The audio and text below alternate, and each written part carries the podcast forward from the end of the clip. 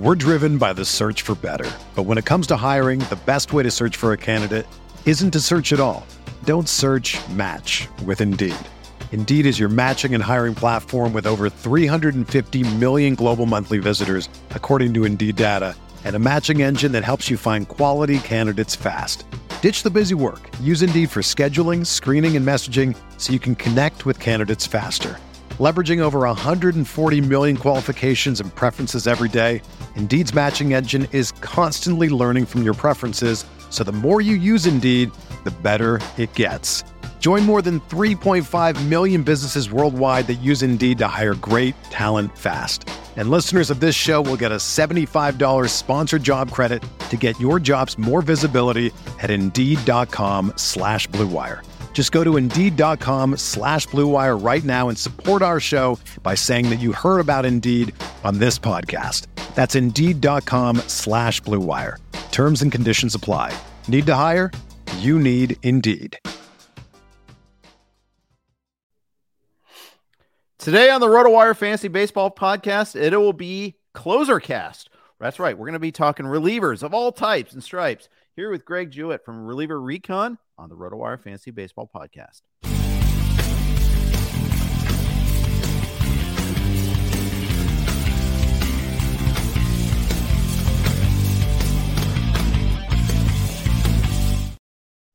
Everybody, welcome to the RotoWire Fantasy Baseball Podcast brought to you on the Blue Wire Network. I'm Jeff Erickson here with Greg Jewett from Reliever Recon and The Athletic. He, uh, and Greg came out with a good article today on The Athletic talking uh, all things closers. Greg, welcome to the show. How are you? I'm doing well. Thanks for having me on, Jeff. Uh, love the work that you and Scott and everyone else does here at uh, RotoWire. So this is uh, this is an honor. Oh, my pleasure. Uh, I'm happy to have you on. You do great work. Yeah, you're doing really well in Tout Wars. Don't want to forget about that. We'll be talking plenty of Tout Wars too. First place in the uh, Tout Wars head-to-head league right now, ten and two. Oh, knock on wood. Yeah, got yeah. off to a strong start. Some beneficial matchups. There was a couple weeks I didn't do well, but I played a team that did worse, and then uh, mm-hmm. a little regression to the mean here the last two weeks, but it's okay.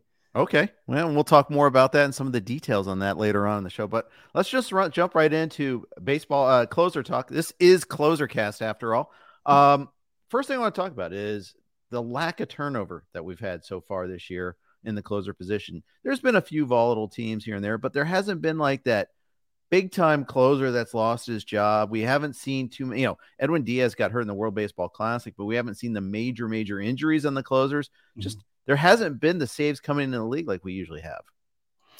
Yeah, it's it's been a relatively stable year, which which is okay. I mean, mm-hmm. know, we're, we're, still doing okay business wise. However, um, just just with the natural teams using matchup based, you know, that's where people kind of rely on what we do uh, at Recon and, and, with the articles at the Athletic. However, yeah, there hasn't been like that one big thing where everyone's rushing to say, "All right, I'm gonna, I'm gonna, I'm gonna blow my FAAB cash on on this guy. I have right. to have him." It's been uh, it's been more of a slow bleed, and you just seeing a couple couple relievers have cycled in and out a couple of times already, like Justin Lawrence he had a little early run and then people dropped him when they got impatient and now he's he's kind of back into a a save share there with the Rockies but again how many can they provide so I, I agree with you it's it's been quiet and we just we don't know if there's going to be a major turnover or not it really will depend on what happens uh, going up to the trade deadline yeah, I think the biggest uh, found money, and that uh, really only depends if you drafted, even if you drafted early, and that's Will Smith on the Rangers. Mm-hmm. Uh,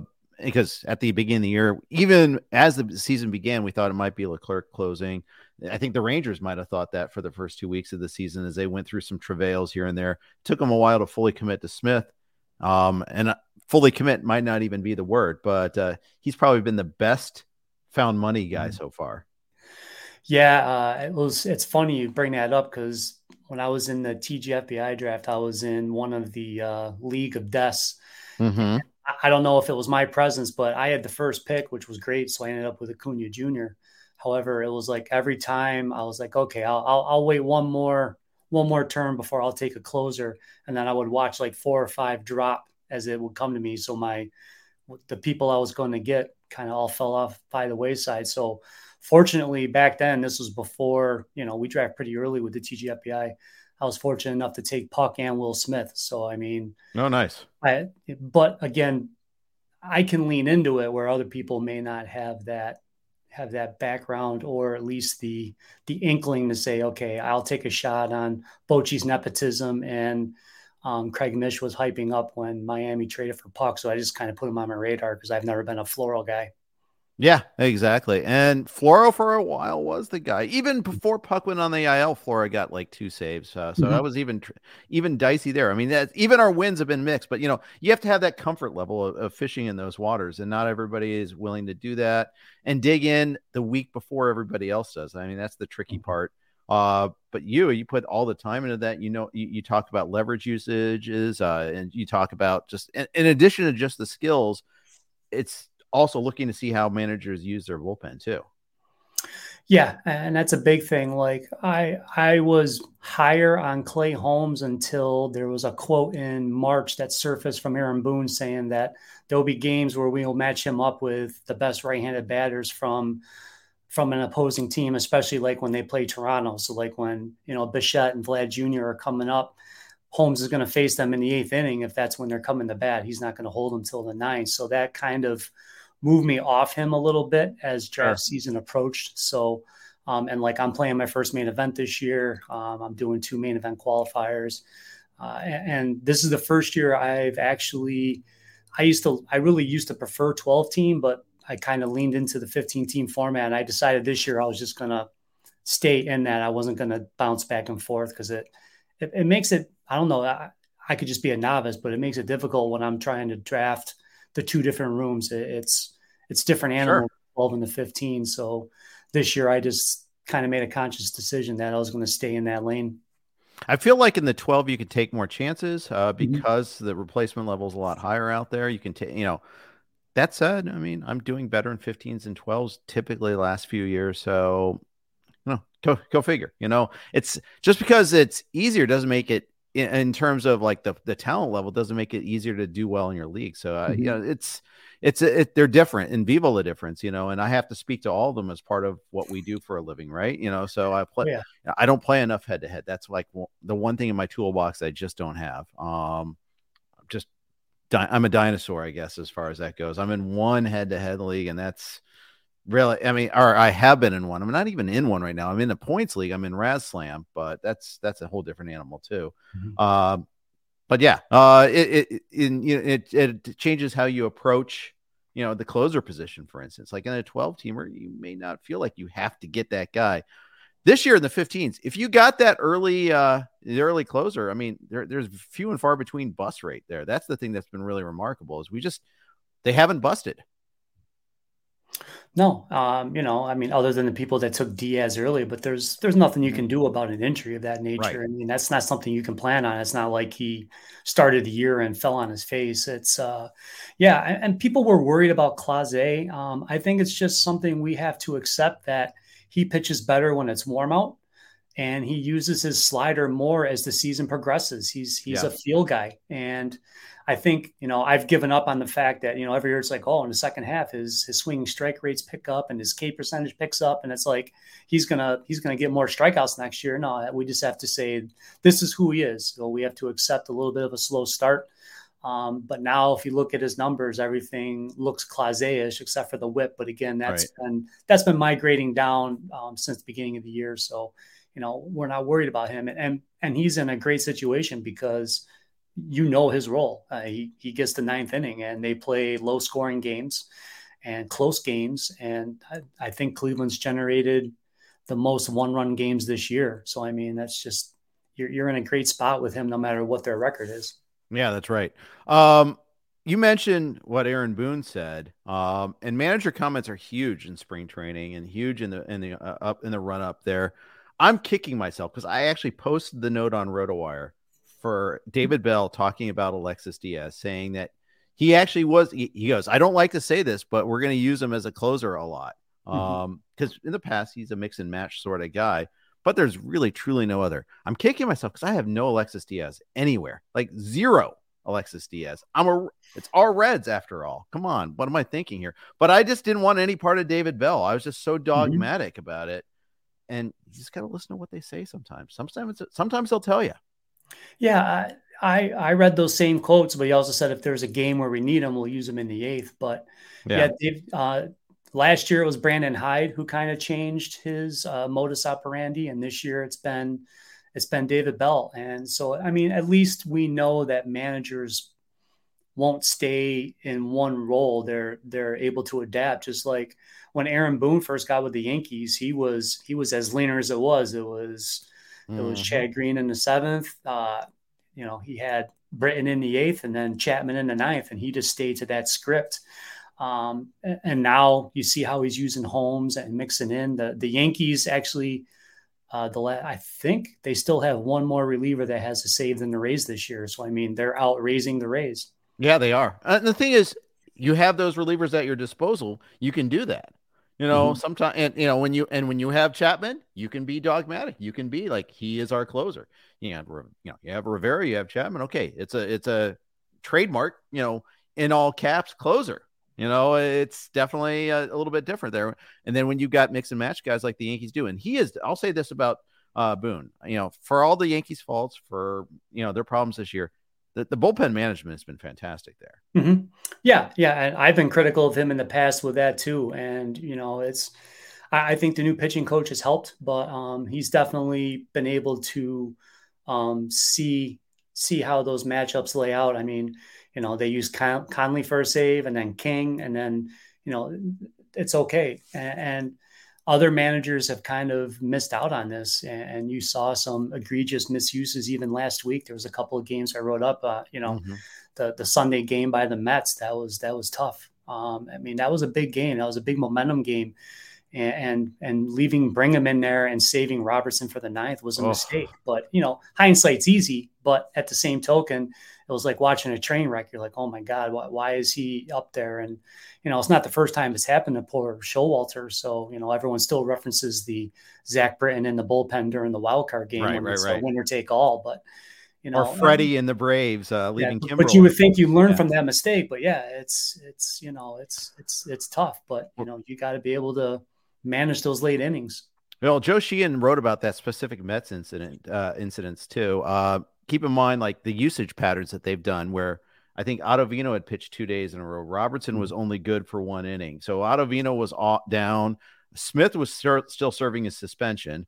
So they were down him as well. Mm-hmm. I mean, they, they were really lacking too many good options. Oh, yeah. It was either Robertson in the eighth or or Brigham. You know, it, it, that that's it. Now, is that a failure of how they built the team? Maybe a little bit, but you know, sometimes you know you, these guys that you bring in that are no name relievers work out really well. Other times they don't. I mean, the Rays have been really great at it for years, but they're not so great this year in the bullpen, right? You know, that's one of the quiet underbellies of this Rays team. Uh, mm-hmm. That's off to such an amazing start is not that great. So it's just it's interesting where how you can build a bullpen out of nothing sometimes very well, and sometimes you can spend big bucks on a bullpen and it doesn't even work out too. Yeah, that's small. God bless them. That's what keeps us business. Yes, that's right. That's right. Uh, let's talk trade deadline. Uh, we mentioned when this off air before we got started that um, we may not see the big names come across the trade deadline. You had a question in the chat from uh, Chad uh, talking about the Cubs uh, and if there's going to be any value left them. There's not too many sellers right now. Not too many mm-hmm. clear cut sellers. Even the Cubs. I mean, they're not great, but they have a plus run differential, and they're in one of the two bad divisions in baseball.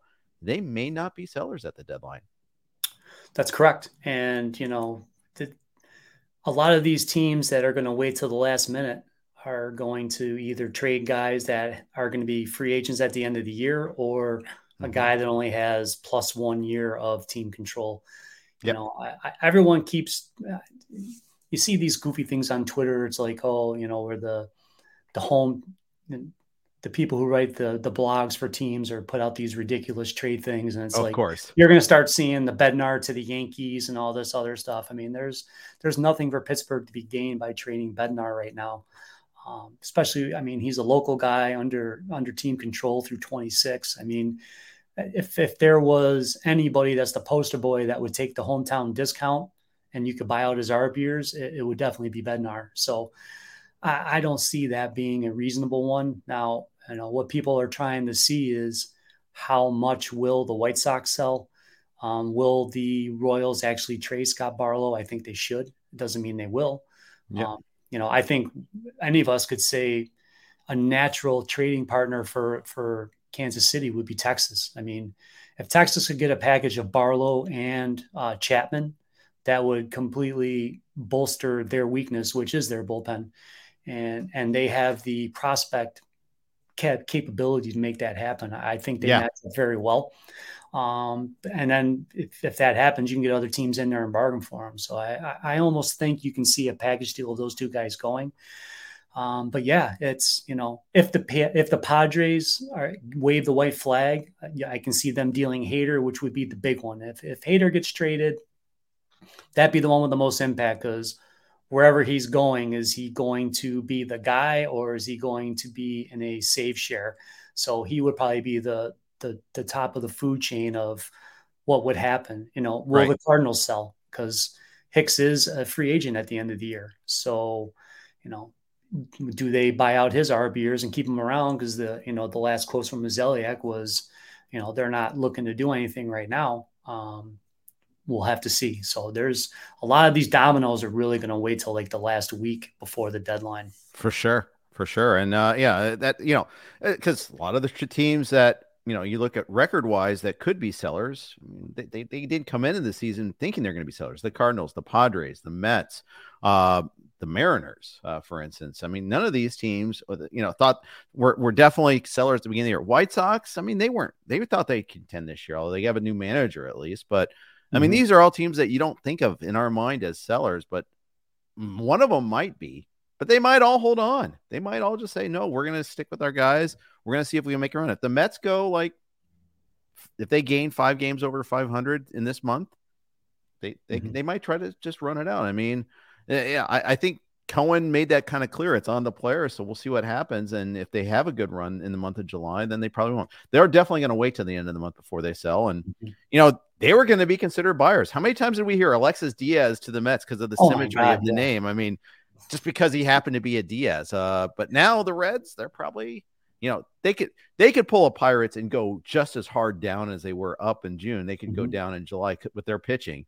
Uh, but right now doesn't look like that's going to be the case.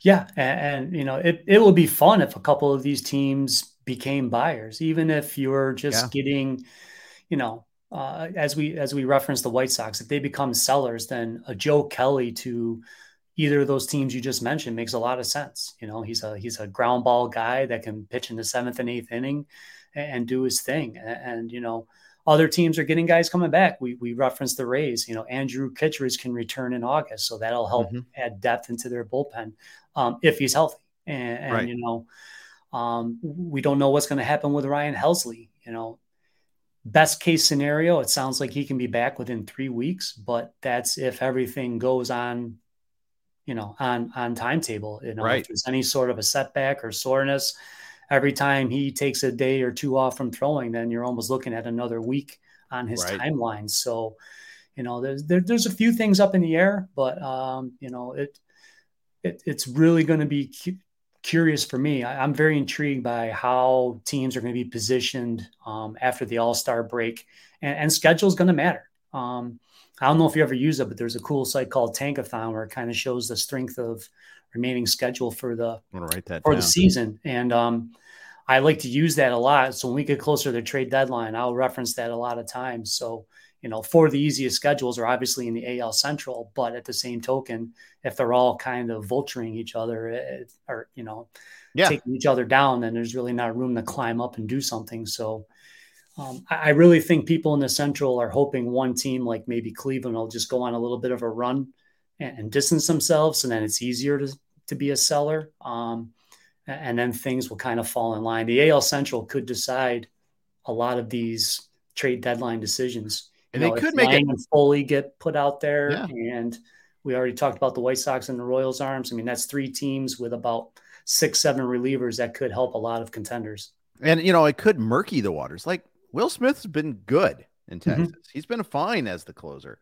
Now, if they trade for another reliever, now say if they get that Chapman Barlow package, who closes for them? I mean, it's not guaranteed to be any one of those three. Correct. Yeah, they, they could, you know, I, I think Bochy said in the preseason he was okay with dealing with matchups. I mean, you know, that they could go with that. And you had those, you had those two guys with Sborz and um, Smith. I mean, that's a formidable bullpen, and you don't right. have to worry about who's doing what. It's just, it, you know, Chapman, you got the lefties in the seventh, Barlow or Sborz because the guy's in the eighth, and then whoever they match up best with in the ninth goes in and gets them. So, you know, yeah, it, it it could be difficult in those sorts of situations and, and you know but we have to also be thinking about like if kansas city's going to deal and will they give a chance to carlos hernandez who i'm intrigued by. His slider swing strike rate is ticked up in june. Um, he's throwing with higher velocity as a reliever um, if they go to one inning outings, I, I, think, and really give him a defined role, I think he could do well in it. You know, sometimes they put him as an opener, he throws a couple of innings and he gets two days off, then they bring him in in the seventh. So there's been no stability with how they deploy him. But um, given the chance, I think he could be somebody that would really benefit, even though how many saves will the Royals give us in, in, in the second exactly. half? So it's, you exactly. know, it's, six one way, half a dozen the other. So he gets an opportunity, but how much? You know, and maybe it's just the manager just says, "I like Taylor Clark here instead. I am not going to forget the numbers. I'm going to do this." You know, it, correct. Yeah, you can always do that. So that's always fun. Um, before we go, uh, talk a little methodology. Let's do a quick note from our friends at the Blue Wire Network. We're driven by the search for better, but when it comes to hiring, the best way to search for a candidate isn't to search at all. Don't search. Match with Indeed. Indeed is your matching and hiring platform with over 350 million global monthly visitors, according to Indeed data, and a matching engine that helps you find quality candidates fast. Ditch the busy work. Use Indeed for scheduling, screening, and messaging so you can connect with candidates faster. Leveraging over 140 million qualifications and preferences every day, Indeed's matching engine is constantly learning from your preferences, so the more you use Indeed, the better it gets.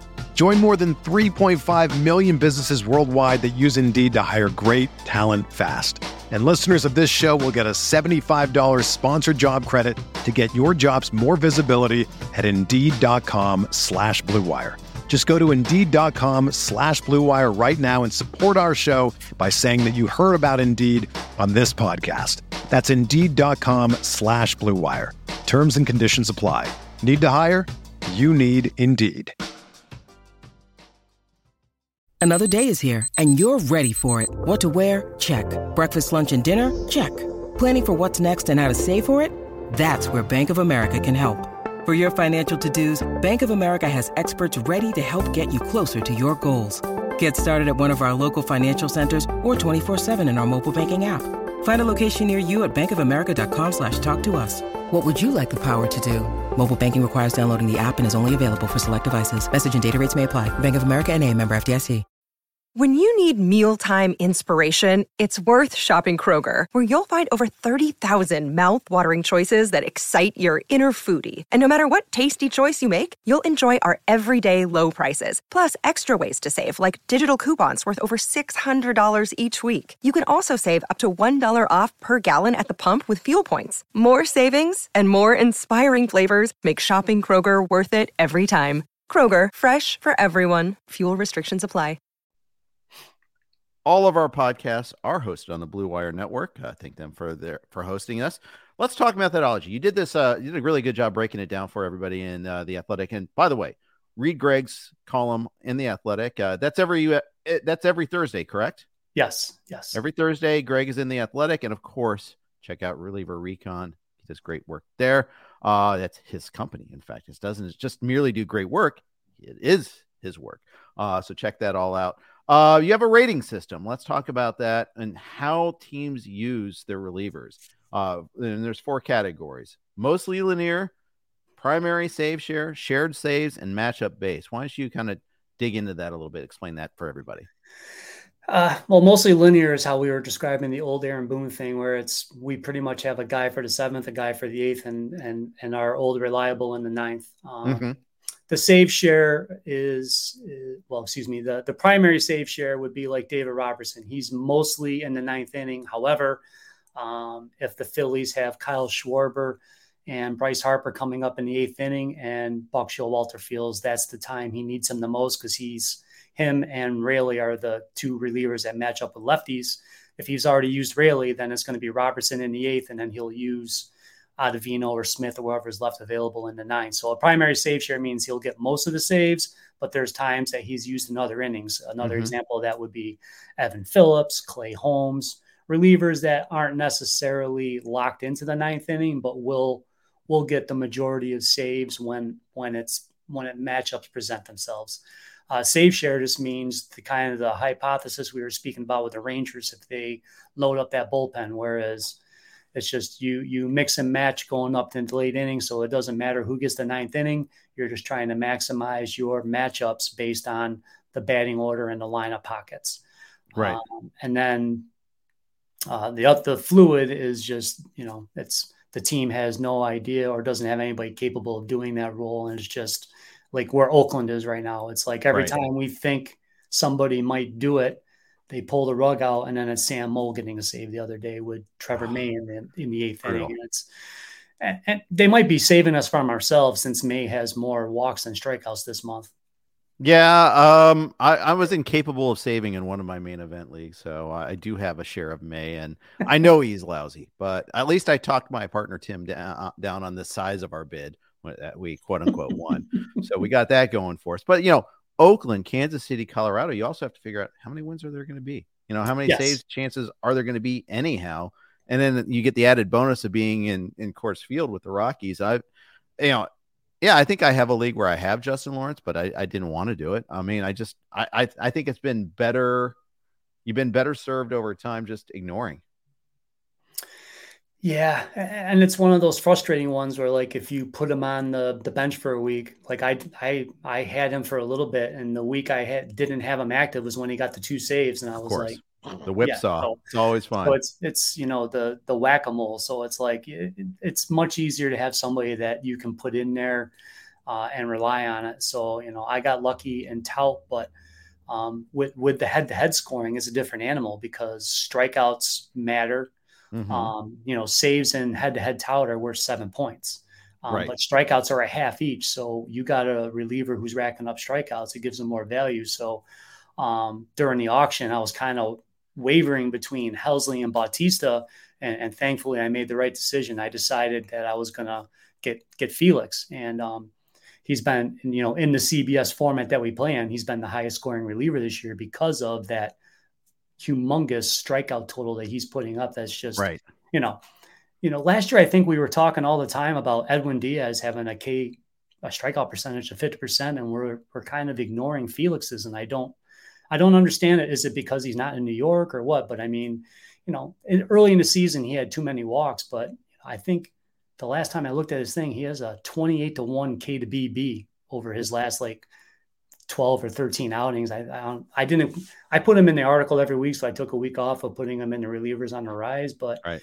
you know, he's just been phenomenal. And, you well, know, and yes, he gave up a couple of those infield hits to the Reds, but he still got out of that inning. I mean, that to me, that showed me a lot getting those base runners on.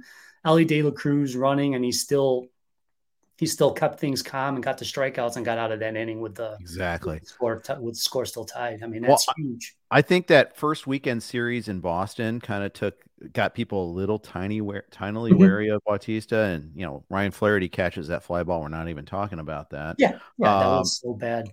And then they had Yennier Cano, who had such an amazing start to his season too. And I think that's like, well, they've got a clear pivot. They've got the, you know, a, a closer in waiting right there. And a lot of people rush to pick up Cano, and he's he's a good pitcher. He's had a weird last couple of weeks anyhow too. But a little, little bad correction. Yeah, a little bit of that.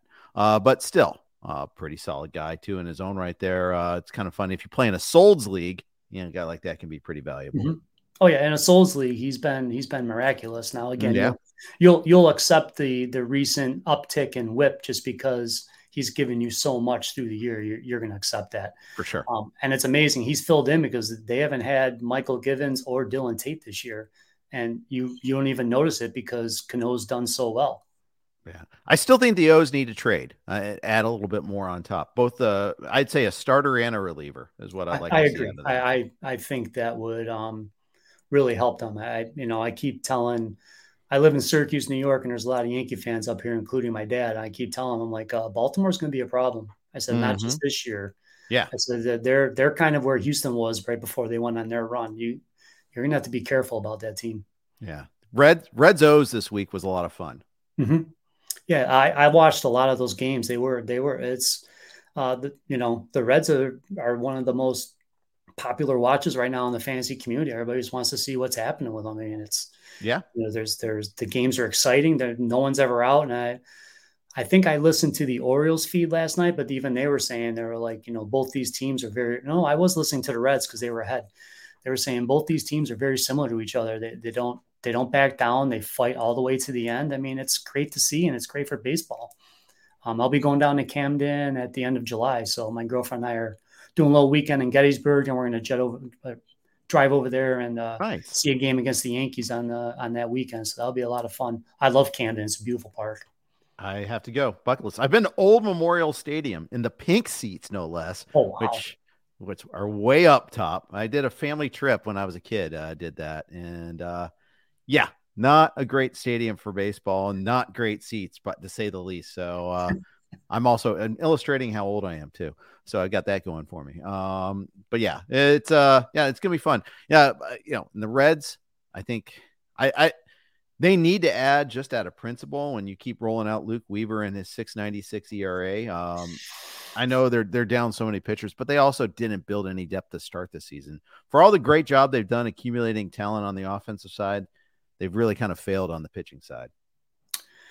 Yeah, yeah, but you know they can fix some of that. I mean, they've still got extra pieces they can move to to get something if they really really want it. I just don't know if they will. Yeah, I think you're right about that. Uh, David Bednar, you mentioned him earlier, and opportunities are, are an issue too, especially because mm-hmm. the Pirates have the Pirates have been this like hot and cold team where he got like eight saves in April and then he went a month without a save chance. Yeah. Uh, and then you know you got to worry about you get the dreaded get work outing with a five run lead or something like that, or mm-hmm. a three run deficit just because he hasn't pitched in four days, and then he's too tired when a save opportunity does come up. Well, I was going to say, as you were saying that, he was warming up last night in the eighth inning when it mm-hmm. was four to one.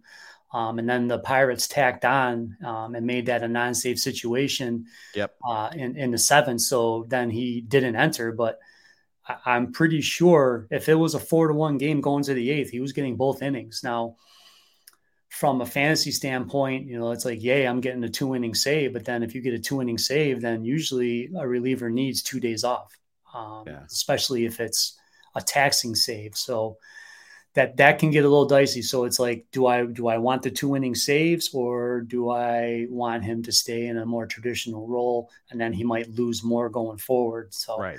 Um, but the but remember last year, and he says he's in better shape, and he he addressed that when I don't know if you remember that series last year against the Dodgers. He did like two really heavy usage games uh, in that three game set when they swept the Dodgers. Yeah. I believe he pitched like 1.2, and then the second game he went two innings, um, and he threw like 50 something pitches, and that was right before he went on the injured list um, with the back issues. So right. you know we don't want him to get overused because then it could cause an injury. So it'll be delicate. I'm I'm shocked that they just let go of Robert Stephenson, who, who's you know he's not great, but you know the Rays are making him at least a capable reliever um, it's it's just tough giving up on on any live arm. Well, I am too because he had a lot of swing and miss, and yeah. I know he had, you know, when contact was made. Unfortunately, it wasn't so great, but yeah, and the Rays need the you know the Rays need the depth in their bullpen. I mean, I, I guess I you see a five fourteen ERA and you're like, oh, okay, I get it, uh, but man, um, yeah, thirty K six inning he can get you if he can get you the sixth inning done, and then then that's all you need. So, yeah, it's perplexing, but we'll you know the, all this movement will start start coming around soon, or at least the little movement that's going to happen. And you know, knowing the Rays, they'll turn him into a three relieving three inning uh, uh, uh, three inning reliever, and he'll be dominant. And you know, well, oh, we just need to tell him to do avoid this pitch and throw this pitch this way, and fixed. Boom, done. Say, look what they've done with Diekman.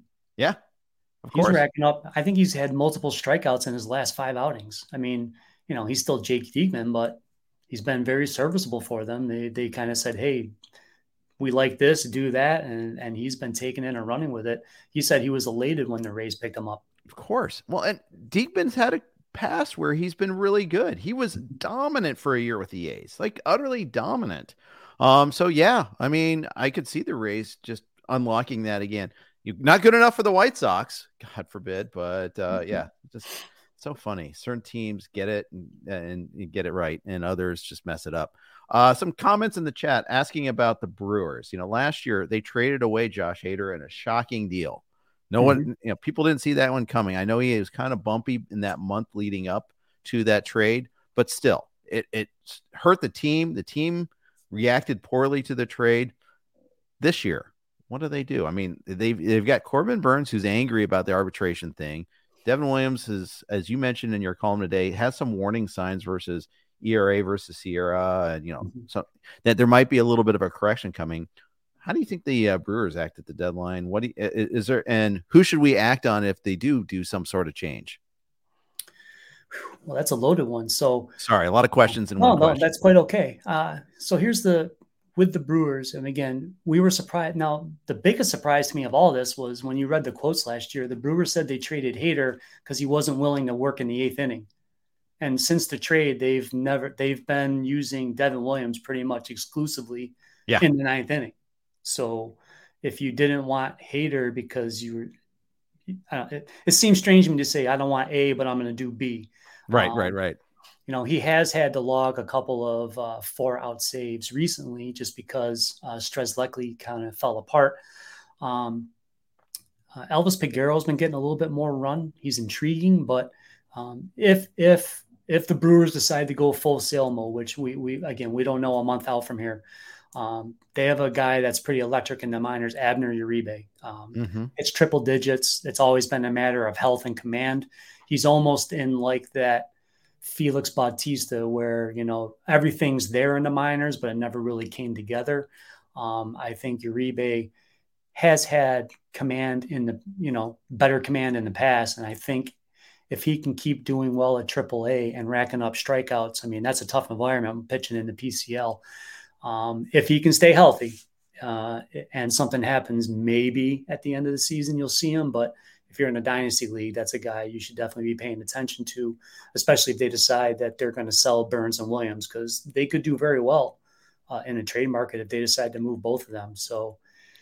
Yeah, because we'll there's not many it's, aces. It's very intriguing. It's a very intriguing team. Um, you know, they've been liking Payamps, but on stuff, I don't know. I, I might prefer Peguero, but we'll have to I'll, I'll watch them very closely over the next couple of weeks. Yeah, they they just made a, a move the other day. Uh, it kind of caught me a little by surprise. Uh, and it's not. It's more because I thought he was going to be pretty good going the season. In fact, I still think he's okay. Is Strzelecki? Uh, yeah, you know. Sorry, yes, thank you. Uh, 454 ERA, but 37 to 8 K to walk in 35 innings. I mean, there's some swing and miss there. Mm-hmm. Uh, only three homers, so it's not like he He's been giving up bombs. Uh, he hasn't been giving up a lot of walks. Uh, I, I don't know. I, I, just think that uh, you know he can play. He can pitch still. I, I wouldn't give up on him too quickly. Fair enough. Yeah, we want to see how he does down there too. But yeah, it's yeah. There's a lot of moving pieces there, but sure, a lot of that would become clear once if they ever did that trade. I, I don't know. Yeah. I don't know if they want the bad PR again, moving Williams, but we'll have to right. see. Yeah, the white flag uh, trade needs to stick with Jerry Reinsdorf, but uh, yeah, as far as that goes. and here I am arguing over minutia in the Brewers bullpen, but nonetheless, uh, you know, I just think it's something to watch for there a little bit. Um, couple other guys I want to talk about that you point out uh, in the article. I, I, always like finding the guys who are on the rise. Maybe someone that uh, can you should be paying close attention to. You mentioned the Brewers situation. There's a couple others I think that are noteworthy there too. The, you mentioned the Ranger, uh, Rangers, Josh Sborz. If they don't trade for another reliever, Sborz might have a decent profile. Yeah, it's you know it's funny because he's always had very good stuff. He just never was able to figure it out. So I don't know, I don't know who helped him or if it's just been a matter of now he knows he can get major league hitters out. Um, but he's another guy that's turned in a tremendous K to BB ratio um, this season. Uh, he picked up another win the other mm-hmm. day. So, you know, he's he's logging multiple inning outings. He's picking up vulture wins. He might, you know, if Smith needs a day off, he might be able to bag you a two inning save. So, you know, in 15 team leagues, there's a lot of value to a reliever that protects your ratios, gives you a win every now and again, especially, You know, if you've got a starter with a bad matchup, if Sborz gives you six to eight strikeouts in a week, that's just as good as getting a, a start from somebody. And, and, I think that's something that people will start doing more as the season progresses when they're looking to protect their their WHIP and ERA, especially as the uh, you know now we're moving into the second half of the fantasy season with with all the teams at about the midpoint uh, of the year. So uh, you're going to have to start shifting your strategy a little bit. So guys like Sborz make a lot of sense. The RotoWire Staff Keeper League is 18 teams deep. We have seven man reserves, 10 man minor leaguers. It's tough to find guys. Even even you know it, you find some saves coming off the waiver wire, but it's hard. You have to trade for them. Uh, uh, is lead up to this. So in one league, I've got a choice of trading for Jordan Hicks, or Evan Phillips, or Hunter Harvey. Uh, these are kind of like the options, at least on this one particular team. Is there one above the three of those that you'd be most interested in? See the the trade deadline is going to will answer this for me today. Yeah. Um, the best reliever is still Phillips. So I mean, even with Hudson coming back, we know Phillips is at least at the worst in a save share. Yeah, that's right. Um, Hunter Harvey could be traded if the Nationals decide that they're going to trade him and Finnegan. I think they, him and Finnegan, both have one more year of control. Um, I don't know that they will. Um, I've I have been a Harvey believer. I wrote in a recon article a couple weeks ago. I was like, "Here lies Greg. He believed in Hunter Harvey, but now he's actually been working more in in the ninth inning uh, with the last three three saves for the team. So, you know, I like him. I just think he'll be a little more volatile. Um, again, an 18 team league, I, I don't want to take risk with my with my ratios at that point. And, and I like Hicks too. He's throwing strikes. He's confident. This this was the iteration of Hicks that he was like a plant my flag guy when he was coming into the the one year before he he fell apart. So you know, I believe in the arm and the talent. He he doesn't have the swing and miss that uh, Phillips does. Um, so you know, it makes him again. There's going to be days where he gets BABIP, and you know, like what happened to McGuff last night. Yeah. Um, you know, but but there's gonna. I mean, he was he gave up one unearned run in his previous 15 outings, so you kind of have to you take it with a grain of salt. I mean, those days are going to happen. His fastball was a little flat. The Rays got hot that inning, and there's momentum just got away. But there were two infield hits, so it wasn't like they were. Not every ball was scalded. So, right. You know, but but to answer your question, I would probably go Phillips just because again I know he's he's on the he's on the best team of the three, and even in a save share, I think he'll end up with with at least the same amount of saves as either of those other two with better ratios. Yeah, and you know, Dodgers will probably trade for a lever, but they may not trade for a closer. You know, yeah, I don't know if they'll go see. at the top end. They, they they're still in the save money mode. Yeah, yeah. again, to me, the, the the big moment of this trade deadline would be if Hader is floated and where he goes, because yeah. that will shake up a couple of things. Yeah. Do you think that would possible? be the one that everyone freaks out about? Do you think San Diego trade sells off after like making this big show of spending? Um, I don't know. I, but at the same token, I mean, I you watch their games; they look listless. I mean, yeah. it's like there's no, there, it doesn't look like they're having fun. Um, you know, I don't want to put a team under the bus, but at the same token, I I, I subscribe to the to the Union Tribune just to, to read the stuff, and yeah, Kevin Acee's always writing about you know the the every time they're behind, there's quotes from the players saying when they're behind, they feel like they're going to lose. I mean, that goes completely against what we were talking about with the Orioles and the Reds earlier, where they're yeah. fighting tooth and nail to the end. Um, yeah. You know, that there's there's something to that. If the culture is we're behind, we're screwed. I mean, that's that's not good. Yeah, for sure. Um, Lord knows the Reds have been behind enough. Maybe they just they're more familiar with that with their with their pitching. But uh, no, seriously though, uh, I mean, it is wild to see like that. Malaise. And I read Kevin Acee's newsletter. I, you know, get that, you know, in my inbox every, you know, anytime he posts, which really good, by the way. You know, it's mm-hmm. rare that you get a beat writer that, you know, goes above and beyond just the gamer, and he, you get that three, four times a week. It's it's mm-hmm. really highly recommend that you get it. He's he's a good writer, so highly recommend that. But uh, yeah, and you can just sense that malaise, uh, and mm-hmm. it's tough. So I don't know how you shake out of it. The funny thing is they've got a really highly respected manager in Bob Melvin. Mm-hmm. You know, made a point of going out to get him for this team. You know, usually they keep you know things in line. They prevent things like this from happening, and that's not the case here. Yeah, and it's and I feel bad for him because like you can you can feel his frustration. I mean, there's there's only so many team meetings you can have before You yeah. either do it or you don't. You know exactly. You know, when I used to coach, I never wanted team meetings happening because that just means we're we're a rudderless ship. Yeah, exactly. Uh, I haven't been able to coach baseball, to coach soccer that way, and yeah, so with the youth soccer, so I got that going for me. But uh, yeah, uh, you don't want you don't want to have to get to that point for sure. Uh, you haven't had to get to that point in Tout Wars so far. You're ten and two. You're in first place. Uh, what's driven this process? How did you get off to such a great start in the first place? Uh, the the pitching that I invested in early was doing well. Now um, I've been having to tread water a little bit here. I, I still have um, Max Fried on the IL. Uh, the one good thing about Tout is we, we don't have to worry about um, if a player's on the IL, you can you can put him and not lose a, a spot on your on your on your roster for your bench. Right. So that does help. Um, so right now I've got Freed on the IL. Alex Cobb will be coming off uh, at the end of the week. Um, I don't know what I'm going to do with Christian Javier because he's just a mess. But yes, um, he is. Uh, I just got Jazz Chisholm back, so that will help as well because I've been trying to tread water with Cronenworth. I got to figure out a little better situation uh, in that spot. But but anyways, the the hitters have been doing well. You know, I, have been fortunate to get hitters on pretty good teams, so they're scoring runs. You know, I got Justin Turner for a dollar. He's he's been terrific at third base. Um, and, and, you know, you just you just keep battling. Um, in, in our format, you've got to have pretty good pitching. So um, the fast start will help. So you know, you just got to be in the playoffs. Like last year, I came into the playoffs as the sixth seed, uh, and I got hot. Um, I, I, took out took Ariel, I took out Clay, and then I I lost to Frank on the last day of the season. So, and and if I had kept Alexis Diaz over Paul Sewald, I would have won. But oh yeah. But but uh, everything in the process. I hate when you can pinpoint Seattle that one thing. like Seattle had to win, so I had Sewald in there, and that was the, the the last three games of the season there. That Monday, Tuesday, Wednesday, Diaz got a win and a save, and I was like, mm. "It is what it is." Luis Torrens, remember? Yes, in the I next do. training game, he got the save, and I was pulling my hair out.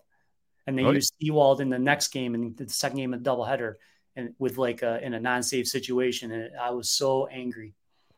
Oh, it's Well, it's let's okay. talk Seattle real quick because yeah. Pitched the eighth the other day. Yes, gave up did. the game tying homer. In fact, mm-hmm. uh, they had say they, they, had they they had saved Munoz for the ninth. Is this something we're going to see a little bit more out of? I think so. Um, now that Munoz is showing that he's healthy and there's been no ill signs with his velocity, um, and, and, it's almost like this time last year, the second half is when they really kind of turned him loose. Mm-hmm. So his injury might have just been, it might be good for them because now he's going to be fresh. Um, so in the second half last year, Sewald did get eight saves. Munoz had four. Um, Munoz will get the toughest part of an opposing team's lineup. So um, when when Yordan Alvarez comes back, um, Munoz will face his pocket of the lineup. So if he if if he's coming up in the eighth, then Munoz will be in the eighth. But if he's going to be in the ninth, and we saw that when their playoff series with Toronto, they, they use Munoz against the, the heavy hitters from the Blue Jays, no matter what inning they were coming up, whether it was the seventh, eighth, or ninth. So um, that's what I refer to as the highest leverage reliever. Munoz will take that role, so it does cap his save total, but um, he he could be in store for a very good second half with strikeouts and and and still getting. If he's getting one third of the saves, which is kind of the pattern from last year, there's still a lot of value to that in, in fantasy right. for him especially in today's day and age with so many teams mm-hmm. with managing their bullpen like that. Plus, you get maybe sneaking an extra win or two because you're, you're facing that part of the lineup in a tie game too. So you've got that going for you. Uh, I would. I, I, don't think Rocco Baldelli is exactly the same way with the Twins and their his usage of Duran, but it, it's similar, I guess. It's in the same neighborhood. A little frustrating when you have Duran. very yeah, especially when he's making them do the two inning outings. Because again, once you yeah. know, you know, we saw that when Hader first came up, if they used him for multiple innings, then he got two days off, and that's almost you have to with these guys. It's hard to ask somebody to get six outs and then bring them out with only one day rest. It's it's tough, especially when you're throwing 103 miles an hour. Right. So um, at least, and, and, I put that in the article. At least this past weekend, he used them in one inning outings, and lo and behold, he got two saves. I mean, this isn't rocket science, but at the same token, you know, he's got to do what he's got to do to win a ball game. It's just sometimes I think he he he loses the war to win a battle. If that if that makes sense, like he'll Yeah. use them to get that. He wants that series opening win on Friday night. Use them for two innings. That happened in Toronto. He used them on Friday night, got a two inning save, and then on Sunday when they needed Duran again, he wasn't available and they lost. They lost the series. So it's great when you get that win, but you want to be able to get two out of three, not not one. Exactly. Well, and Baldelli's been stripped of his alternatives too. You know, no Correct. Jorge Yeah. Lopez, no uh, De Leon. He get, is going to need Tommy John. No Brock Stewart. No, no Caleb Thielbar. Even it's Duran and Griffin Jackson. That's pretty much it. That's the list. Yeah, yeah, that's you know, again, that's it's it's hard when you lose that uh that depth component, and, and it makes it difficult, and that's you know that's that's why we're sitting here and they're where they are. Yeah, exactly. It's easy for me to go, hey, you should have done this. Yeah. Oh, easily, easily. Yeah. And uh, you know, you get that all the time. And you know, that's that's without even like dealing with the personal element about like how does a pitcher respond to usage patterns and all that. You know, just just by looking at the stats, we're only looking at it that way, let alone like managing the personalities. hmm And and there's been a few relievers that say they they appreciate when the manager says, "Hey, again, when we're playing, when we're playing this team, you've got the three, four, five hitters. You know, Yeah. At least you know. So when you get to the ballpark, it's like, all right, when that pocket's coming, I'm waiting for the phone to ring. You know what I mean? So, um, I I think in this day and age, and you know, I coached for 20 years. I don't think I could coach. I don't think if I started coaching today, there's no way I would have made it. Um, I, I just it's a different it's a different world now and, and you know i wasn't always the best at communication i would do my i would do my do my darndest but you know that's uh that's always been you know i want to just make my decision and do the thing but you know nowadays you almost have to say you have to be very transparent hey jeff you, you got the you're, you got the one two three when we play the royals and, and you know scott you got scott genstad you got the the four, five, six, and, and then Ryan, your your closer guy, you've got the seven, eight, nine pocket, and that's how we're going to roll. You know, but so if you know come into a series knowing that, and I know teams do do that, you know, it's just a, and then you just have to kind of figure that out, uh, and that's what we were talking about with the Yankees with Holmes. You know, yeah, for he sure. knows what right-handed. You know, if if if the Yankees are playing the Braves, then you know Holmes is going to be matched up with Acuna. You know, exactly. I mean, he's not going to face Olson. So once it gets to that point, then they're going to be moving on. That'll Yeah. be Conley. Yeah, I think we can blame the we like to blame the Rays for things like this. They've really only have two guys getting saves though this year. It's, it's Correct. pretty Yeah, they've been- and Adam. Yeah, when those guys are healthy, it's been very, it's been, and and this was the same thing in the second half last year. So that's at Yeah. least that's carried over, and it was, you know, part of the reason I was on Fairbanks in the preseason was when they gave him the contract. I'm like, they don't Yeah. have to worry about arbitration manipulation because he's got his deal. So Yeah. they'll use him in the ninth till they can't. Yeah, you just have to worry about him staying healthy. That's all. Yeah, that's that's the yeah that's well, Unfortunately, my main event team's well aware of that. Yes, indeed, indeed. Uh, if you back, if you got both of them, which was plausible, then you're all right. But because it's been pretty like when Fairbanks is healthy, he mostly is the guy. When otherwise, it's Adam that's the guy. And then there's Mhm. like Kelly has one, Poche has one. Yeah, Uh, there's you a whole smattering of like ones, but yeah. Yeah, it's not like the 13 guys have saves thing year like uh, they had like other times. But so at least there's that. Uh, Greg, uh, tell everybody how they can find your work, please. Um, well, as you intimated earlier, uh, my articles for the Athletic they are every Thursday. Um, my my buddy Nando usually edits them for me. So, um, but yeah, it's been uh, it's been a lot of fun, and I enjoy it being Thursday. Last year, I used to post on Tuesday. Mm-hmm. And I felt like every time I would my article was about to go live, there was like three interlist announcements, and you have to go through and like rewrite everything. Poor Right. Brandon Funston and Nando last year. I felt like all the time I was sending them a, a rewrite at like one in the afternoon. It's like, okay, these three guys are on the IL, so here's this, this, this, and this. But um, being on Thursdays helps because it gives you a little FAAB preview for the weekend um, and, and things of that nature. But it's been again, as you said, it's been more stable. Uh, Reliever Recon is uh, on Patreon. If you just uh, you just search Reliever Recon uh, in, in your machine, you should be able to find the the link to the site. Um, we charge five dollars a month, but there's I do a daily. What I do on the Athletic, I do every day. Um, Okay. um, for the site, so I mean, there's there's a write up every day with situations and things of that nature. I update the closer charts, which are organic. I'll, I'll do them later this evening. you know, if a guy lands on the IL, I go right in there and fix it at that moment. And I, I have tabs for SGP on there. Um, and then we have a guy for for head to head players. We have a guy who who does an article every day about um, relievers who can vulture saves or wins. That's like his little specialty. Uh, we have guys that do podcasts for us. It's it's a great crew of people, even though we're we're about to lose one of our guys to another site, but bigger, better things, which is always the goal in this business. Sure. And um, on the Twitter machine, it's just at G J E W E T T nine, and uh, we, we do our best to. And if you get lost, I can always send you the link on there too. But yeah, I mean the basically, you know, my my one column that used to be on Substack was named Coffee and Closers, and that's kind of the idea. It's like for five dollars a month, we'll do all the dirty work uh, for relievers, so it'll save you time on Sundays. Exactly, and I can't tell you how huge that is, especially when you've got a lot of stuff going on in life. So uh, great stuff, Greg. Awesome join, uh, talking with you for an hour. Uh, good luck on reliever recon. Good luck in tout. Thank you, Jeff. Same to you. Good luck uh, with all your teams, and uh, if we don't chat again before, then I'll uh, I'll see you out at uh, Arizona. Exactly, exactly. Looking forward to that as well. That's going to conclude today's podcast. Uh, Todd Zola and Clay uh, are going to be with us tomorrow for two star starters. Uh, Jen says on vacation this week. I, we decided to let him have it after all, but don't worry. I've got Rob DiPietro going to join us Sunday night for the uh, RotoWire Fantasy Baseball podcast. So tune in for that as well. Thanks everybody for listening. Good luck in your leagues this weekend. Take care.